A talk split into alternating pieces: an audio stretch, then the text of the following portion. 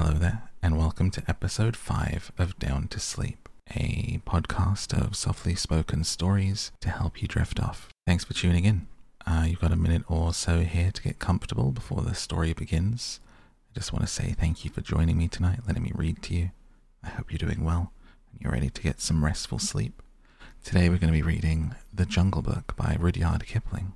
If you're enjoying this podcast and you would like to support it or get extra episodes, I do have a Patreon. It is patreon.com slash down to sleep. Where for your support, you will get extra episodes at least once a week, which can be totally new readings, short stories, or for example, this week I revisited Alice and read another couple of chapters there from Alice in Wonderland. So if you're enjoying that one, you can pick up the rest of that there. And uh, every episode is twice as long as well. Now, let's begin today's book. Um, I think there are some interesting names in this book. I have had a glance at the pronunciation uh, that Rudyard Kipling himself wrote for these, and we will see how we go with some of these names. I will do my best. The Jungle Book by Rudyard Kipling. Mowgli's Brothers. It was seven o'clock of a very warm evening in the Seeonee Hills when Father Wolf woke up from his day's rest, scratched himself, yawned, and spread out his paws, one after the other, to get rid of the sleepy feeling in the tips. Mother Wolf lay with her big grey nose dropped across her four tumbling, squealing cubs, and the moon shone into the mouth of the cave where they all lived. It is time to hunt again, said Father Wolf. He was going to spring downhill when a little shadow with a bushy tail crossed the threshold and whined Good luck go with you, O chief of the wolves, and good luck, and strong white teeth go with noble children, that they may never forget the hungry in this world. It was the jackal, Tabaqui, the dish licker, and the wolves of India despise Tabaqui because he runs about making mischief and telling tales, eating rags and pieces of leather from the village rubbish heaps. But they are afraid of him too, because Tabaqui, more than anyone else in the jungle, is apt to go mad and then he forgets that he was ever afraid of anyone and runs through the forest biting everything in his way. Even the tiger runs and hides when little Tabaqui goes mad, for madness is the most disgraceful thing that can overtake a wild creature. We call it hydrophobia. They call it dewanee, the madness, and run. Enter then and look, said Father Wolf stiffly but there is no food here. For a wolf, no, said Tabaqui.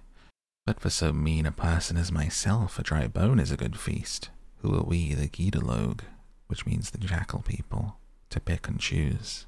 He scuttled to the back of the cave where he found the bone of a buck with some meat on it, and sat, cracking the end merrily. All thanks for this good meal, he said, licking his lips. How beautiful are the noble children, how large are their eyes, and so young too. Indeed, indeed, I might have remembered that the children of kings are men from the beginning. Now Tabaqui knew as well as anyone else that there is nothing so unlucky as to compliment children to their faces. It pleased him to see Mother and Father Wolf look uncomfortable. Tabaqui sat still, rejoicing in the mischief he had made, and then he said spitefully, Shere Khan, the big one, has shifted his hunting grounds. He will hunt among these hills for the next moon, so he has told me. Shere Khan was the tiger who lived near the Waingunga River, twenty miles away. He has no right, Father Wolf began angrily. By the law of the jungle, he has no right to change his quarters without due warning. He will frighten every head of game within ten miles, and I have to kill for two these days. His mother did not call him the Lungri, lame one, for nothing said Mother Wolf quietly. He's been lame in one foot from his birth. That is why he has only killed cattle. Now the villagers of the Waingunga are angry with him, and he has come here to make our villagers angry. They will scour the jungle for him when he is far away, and we and our children must run when the grass is set alight. Indeed, we're very grateful to Shere Khan. Shall I tell him of your gratitude? said Tabaqui. Out, snapped Father Wolf. Out and hunt with thy master. Thou hast done harm enough for one night. I go, said Tabaqui quietly. Ye can hear Shere Khan below in the thickets. I might have saved myself the message. Father Wolf listened, and below in the valley that ran down to a little river, he heard a dry, angry, snarly sing song whine of a tiger who has caught nothing and does not care all the jungle knows it. The fool, said Father Wolf, to begin a night's work with that noise. Does he think that our buck are like the fat Waingunga bullocks? It is neither bullock nor buck that he hunts tonight, said Mother Wolf. It is man. The whine had changed to a sort of humming purr that seemed to come from every quarter of the compass. It was the noise that bewilders woodcutters and gypsies sleeping in the open, and makes them run sometimes into the very mouth of the tiger. Man, said Father Wolf, showing all of his white teeth. Are there not enough beetles and frogs in the tanks that he must eat man and on our ground too? The law of the jungle, which never orders anything without a reason, forbids every beast to eat man, except when he is killing to show his children how to kill, and then he must hunt outside the hunting grounds of his pack or tribe. The real reason for this is that man killing means sooner or later the arrival of white men on elephants with guns and hundreds of brown men with gongs and rockets and torches, then everybody in the jungle suffers. The reason the beasts give among themselves is that man is the weakest and most defenseless of all living things, and it is unsportsmanlike to touch him. They say, too, and it is true, that man eaters become mangy and lose their teeth. The purr grew louder and ended in a full throated roar of the tiger's charge. A howl, an untigerish howl from Shere Khan. He's missed, said Mother Wolf. What is it? Father Wolf ran out a few paces and heard Shere Khan muttering and mumbling savagely as he tumbled about in the scrub. The fool has had no more sense than to jump at a woodcutter's fire and burned his feet, said Father Wolf with a grunt. Tabaqui is with him. Something is coming uphill, said Mother Wolf, twitching one ear. Get ready. The bushes rustled a little in the thicket, and Father Wolf dropped with his haunches under him, ready for his leap. Then, if you had been watching, you would have seen the most wonderful thing in the world. The wolf checked in mid spring. He made his bound before he saw what it was he was jumping at, and then he tried to stop himself. The result was that he shot up straight into the air for four or five feet, landing almost where he left ground. Man, he snapped, a man cub. Look. Directly in front of him, holding on by a low branch, stood a naked brown baby who could just walk, as soft and as dimpled a little atom as ever came to a wolf's cave at night. He looked up into Father Wolf's face and laughed. Is that a man cub? said Mother Wolf. I've never seen one. Bring it here. A wolf, accustomed to moving his own cubs, can, if necessary, mouth an egg without breaking it. And though Father Wolf's jaws closed right on the child's back, not a tooth even scratched the skin as he laid it down among the cubs. How little, how naked, how bold, said Mother softly. The baby was pushing his way between the cubs to get close to the warm hide. He is taking his meal with the others, and so this is a man's cub. Now, was there ever a wolf that could boast of a man cub among her children? I have heard now and again of such a thing, but never in our pack or in my time, said Father Wolf. He is altogether without hair, and I could kill him with a touch of my foot. But see, he looks up and is not afraid. The moonlight was blocked out of the mouth of the cave, for Shere Khan's great square head and shoulders were thrust into the entrance.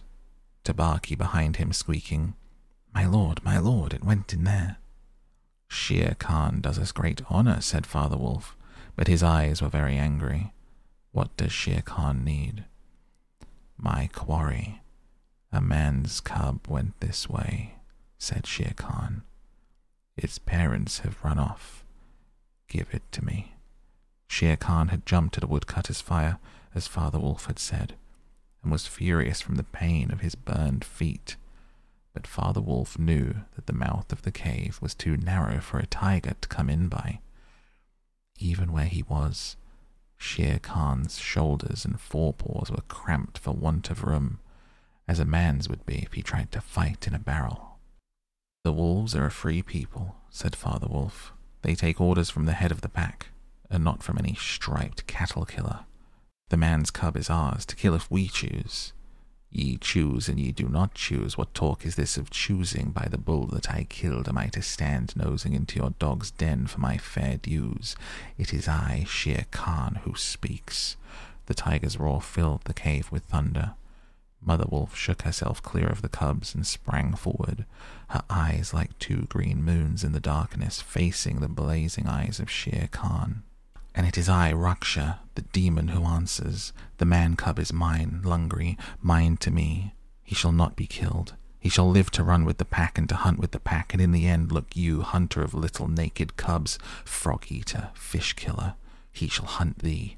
Now get hence, or by the Sambhur that I killed, back thou goest to thy mother, burned beast of the jungle, lamer than ever thou camest into the world, go. Father Wolf looked on amazed. He had almost forgotten the days when he won Mother Wolf in a fair fight from five other wolves, when she ran in the pack and was not called the demon for compliment's sake. Shere Khan might have faced Father Wolf, but he could not stand up against Mother Wolf, for he knew that where he was she had all the advantage of the ground and would fight to the death. So he backed out of the cave mouth growling, and when he was clear he shouted, Each dog barks in his own yard. We will see what the pack will say to this fostering of man cubs. The cub is mine, and to my teeth he will come in the end. O bush tailed thieves. Mother Wolf threw herself down panting among the cubs, and Father Wolf said to her gravely, Shere Khan speaks this much truth. The cub must be shown to the pack. Wilt thou still keep him, mother? Keep him, she gasped. He came naked by night, alone, and very hungry. Yet he was not afraid.